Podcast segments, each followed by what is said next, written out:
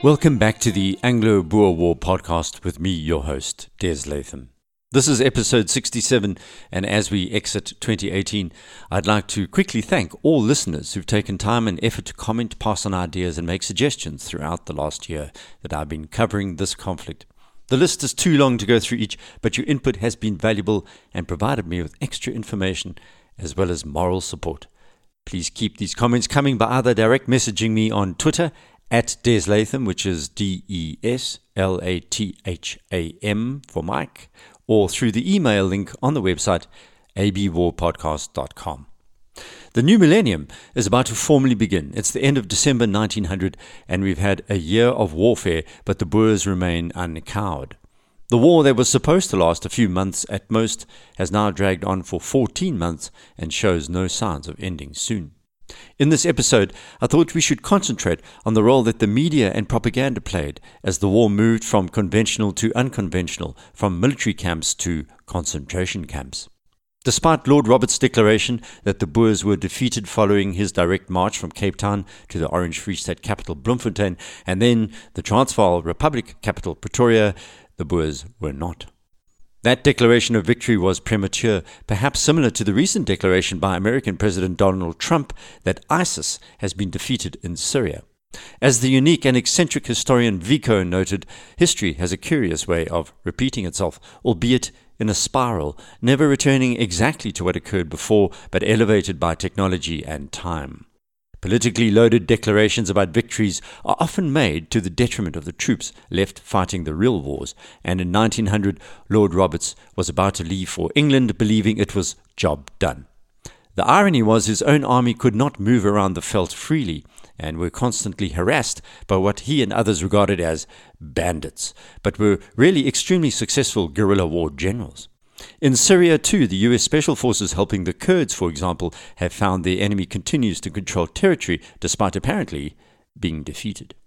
You can believe what you want regarding Trump or Roberts, but reality always tends to leap up when least expected and subject those who ignore the truth to a blunt reality check. The Austrian military expert Carl von Clausewitz had much to say about ignoring real threats. And the truth was that the Boers were undefeated as von Clausewitz points out in his seminal work on war, the country must be conquered, for out of the country a new military force may be formed. And the country had not been conquered, the will of the people had not been crushed. A new military force was indeed formed, more mobile, more motivated, more dangerous. Lord Kitchener was now in charge of the British Army in South Africa. He could call on more than 200,000 men, but even these were not enough to bring 15,000 Boers to book. The real number available to the Boer commanders was close to 35,000, but most of these could not be mobilized simultaneously. Kitchener began to accelerate what he called the concentration camps, where he ordered Boer women and children to be incarcerated in tent camps stretching along the railway line between Cape Town and Pretoria. He believed this was a way to ensure that the will of the Boers would be crushed. To restrict the movement of the commandos, a network of fences and blockhouses began to be set up in the countryside, something like a wall. Boer combatants who were captured were deported to prison camps overseas, St. Helena, Bermuda, Ceylon, and the Indian subcontinent. One of the main British priorities was to cut off the Boers' communication network, something which was already apparent at the start of the war when the telegraph lines which passed British stations through from Cape Town or Aden to the north were censored. The Boers had also hacked into these lines at times. Other means of communication came under increasing pressure too. The independent mail service of the South African Republic, which was provided by a German shipping company via Delagoa Bay, was disrupted when the British began their advance in 1900. After Pretoria was captured, the new authorities censored the mail services, commandeered the railway line to Mozambique, and put the press under close surveillance. Moreover, the British Army Command ordered the deportation of all individuals who were not born in South Africa and who might have posed a threat to the occupation. Naturally, this was a great blow to the Boers' lines of communication. However, an unintended result of these measures was that many of the people who were repatriated became involved in pro Boer propaganda campaigns in Europe. After being thrown out of a country, you tend to be motivated to either return or to mobilize against those who threw you out. Prominent members of the Pretoria elites headed organizations that provided help for their compatriots. In addition, their stories and those of other refugees from South Africa were published in the press, drawing attention to what was seen as British imperial cruelty. Letters with useful information for pro Boer propagandists continued to reach Europe and America via regular mail throughout the war. And at times, even the Boer commandos in the field, although increasingly isolated, succeeded in exchanging letters and reports with their representatives globally. In this way, pro Boers gathered a significant amount of information that provided an alternative to the representation of the war that was put forward by official British sources and pro war lobby groups. And as with the war itself, the propaganda war began to take on a guerrilla style too what in today's world we would call independent non government organizations or NGOs began to form in Europe, and in particular, they were based on advocacy. Meanwhile, the British started to impose censorship in the republics, which affected both the press and private correspondence. This was the first time in the world that such extensive measures were taken during a conflict, and propaganda expert Jacqueline Beaumont has argued that the South African War represented an important phase in the development of modern censorship. It happened at the time of increasing access to information, and the more complex the media, the more powerful a tool it could be, either in a hot or cold war. The most obvious form of censorship was the attempt to gain control of the press itself in South Africa. Beaumont has shown that the army increasingly interfered in the work of correspondence, much to the chagrin of the British media, including those who supported the war. Of course, the authorities were far more aggressive towards the Boer periodicals. After the occupation of Bloemfontein and Pretoria, newspapers that had supported the Republican governments were shut down. Dutch journalists who worked at these periodicals, such as Engelberg and Rompel from Die Volkstem, were put under pressure to return to Europe or physically extradited. Other Boer newspapers were taken over by British journalists who actively produced propaganda for the new regime. The most famous example was The Friend in Bloemfontein, to which the author Rudyard Kipling contributed for several months. When the war began, the British press regarded the Boers as primitive, using phrases like commandos that flocked across the veldt or herding to suggest they were animals, subhuman, backward. The defeat by the superior British would be an inevitable result of social Darwinism and the influence of the scientific principle of natural selection, these journalists thought. The reporting changed quite quickly once the first battles played out, with British officers describing the honourable qualities of the Boer soldier. By the end of 1900, the English were already acquainted with the famous work of the South African feminist Olive Schreiner, a pro Boer who opposed the war and who'd written an emotionally powerful account of life on an African farm. Her writing, and then the liberal Emily Hobhouse, who was a thorn in the side of the British, had a huge influence on sentiment. So, by December 1900, many began to view the Boers as fellow Protestants seeking freedom through their actions, in a way, say, the Protestant Swiss had. You remember the story of William Tell, no doubt. And British liberals and writers such as Childers and Amery took up their argument. Others who were to create a shock to the system, like J.A. Hobson, began writing about imperialism from a more hardline position politically. Although Hobson did not have a high opinion of the Boers, he wrote that the British attempt to take over the Transvaal was really just about mine owners and their financiers in London more than an honest attempt at opening up South Africa to political and social advance. And reading Hobson assiduously was Vladimir Ilyich Lenin, who was heavily influenced by the British socialist. However, a striking feature of the role of the press during the Boer War was the unusual degree of interaction between the newspapers and the main participants. Lord Roberts had understood that and was a most accessible commander in chief.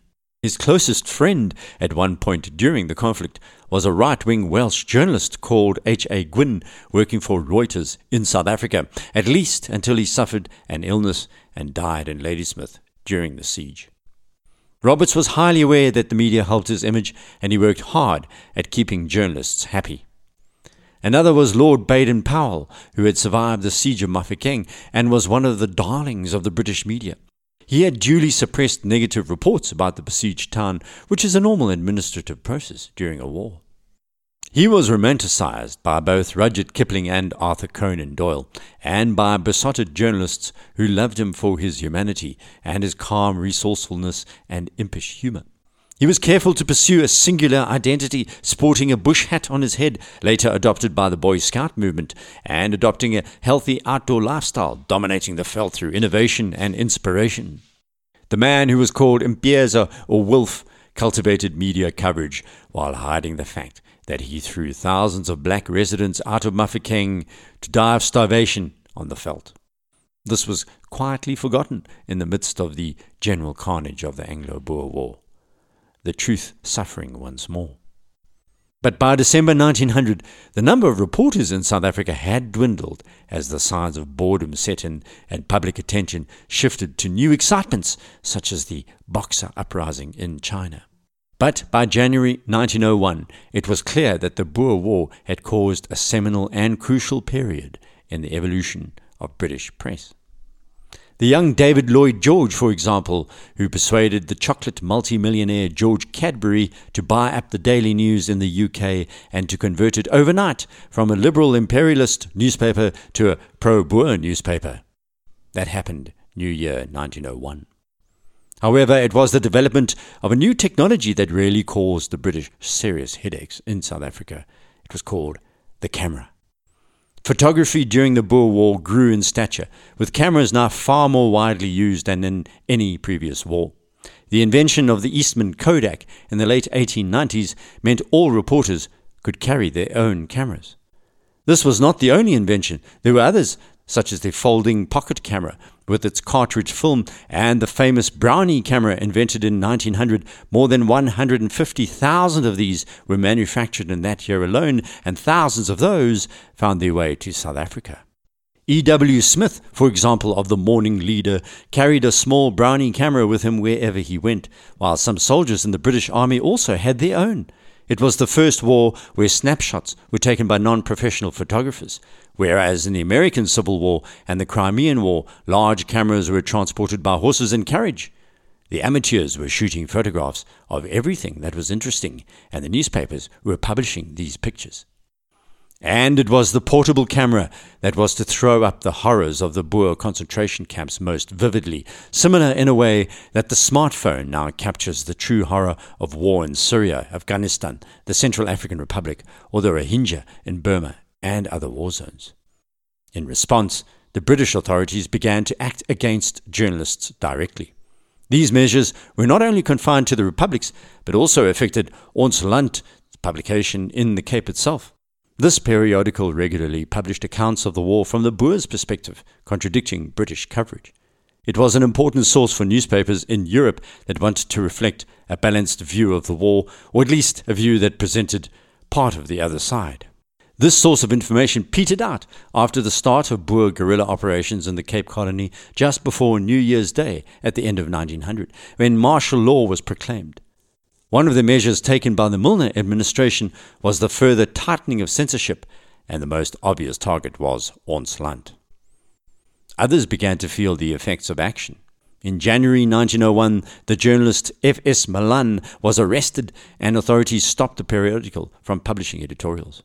It seems that, in this respect, the British were quite successful in curbing the supply of pro Boer information coming from South Africa via the press. But there were also more informal sources which were harder to control. Some of these emerged from prison camps outside South Africa. For example, in the camp of Diyatalawa in Ceylon, inmates often wrote of their experiences but weren't able to publish the information, at least initially. One of the Dutch inmates devised a creative way of dodging the censors, however. After arriving, this man sent a wooden box as a present to H. Day Emaus, the man who had recruited him to go to the Transvaal in the 1890s. In it, he hid a piece of paper with squares cut out, and the accompanying instructions explained that this paper had to be put over future letters, so that only the words in the squares were visible. The general contents of these letters were harmless, and thus passed the censors without any trouble. The coded words, however, contained information about the situation in the camps and the morale of the inmates, which he asserted was still high. One such message read, Here, dash, there is complete dash unity dash fierce hatred dash, the greatest dash, resolve dash, hope for dash, revenge and dash, mistrust dash, with regard to all that dash is English. Besides the accounts of those who'd been captured, there were also letters from civilians who had not joined the commandos and remained in the towns of the Boer republics. During the early phases of the war, such epistles were regularly printed in newspapers, but after censorship had been imposed, they often ceased to contain interesting information. At times, however, controversial news did come out, describing the situation in the concentration camps and giving news from the battlefield. Although a substantial number of the secret correspondents were female, contemporaries paid relatively little attention to these women. One of the most interesting was the only woman who explicitly wrote about her experiences as an intelligence agent, Johanna van Warmelo. She had served as a nurse in the concentration camp of Irene between May and July 1901. She was recruited by a former Boer officer to help smuggle information and people in and out of Pretoria. In this capacity, she also sent letters and reports to the Boer representatives in Europe, mainly about the situation in the camps. Johanna van Warmelo also experimented with short reports which she sent directly to the South African Republic delegation. These were written in lemon juice on the inside of envelopes and became visible only after heating. Despite her spectacular method, it does not seem likely that this information significantly contributed to the pro Boer propaganda campaign. And eventually, Johanna narrowly avoided being discovered after one of her lemon letters was heated up by the South African sun, and somehow the censors missed the hidden message.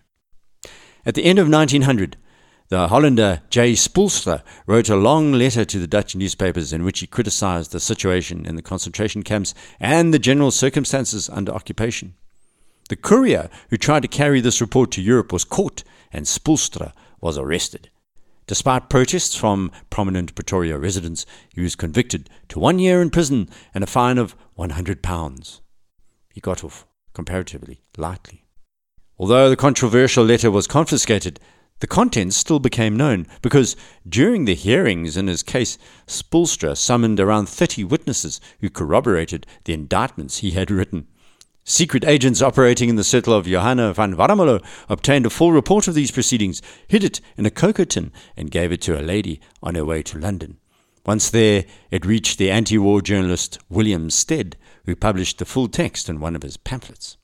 Another Dutch correspondent who was arrested because of his secret activities was Cornelius Broeksma, public prosecutor in Johannesburg and a prominent member of the Charity Committee.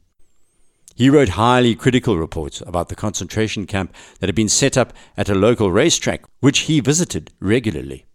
It seems likely that he was the author of one of the first letters that complained about conditions in the camps, which was published in a Dutch newspaper in February 1901, writing under the pseudonym Pax.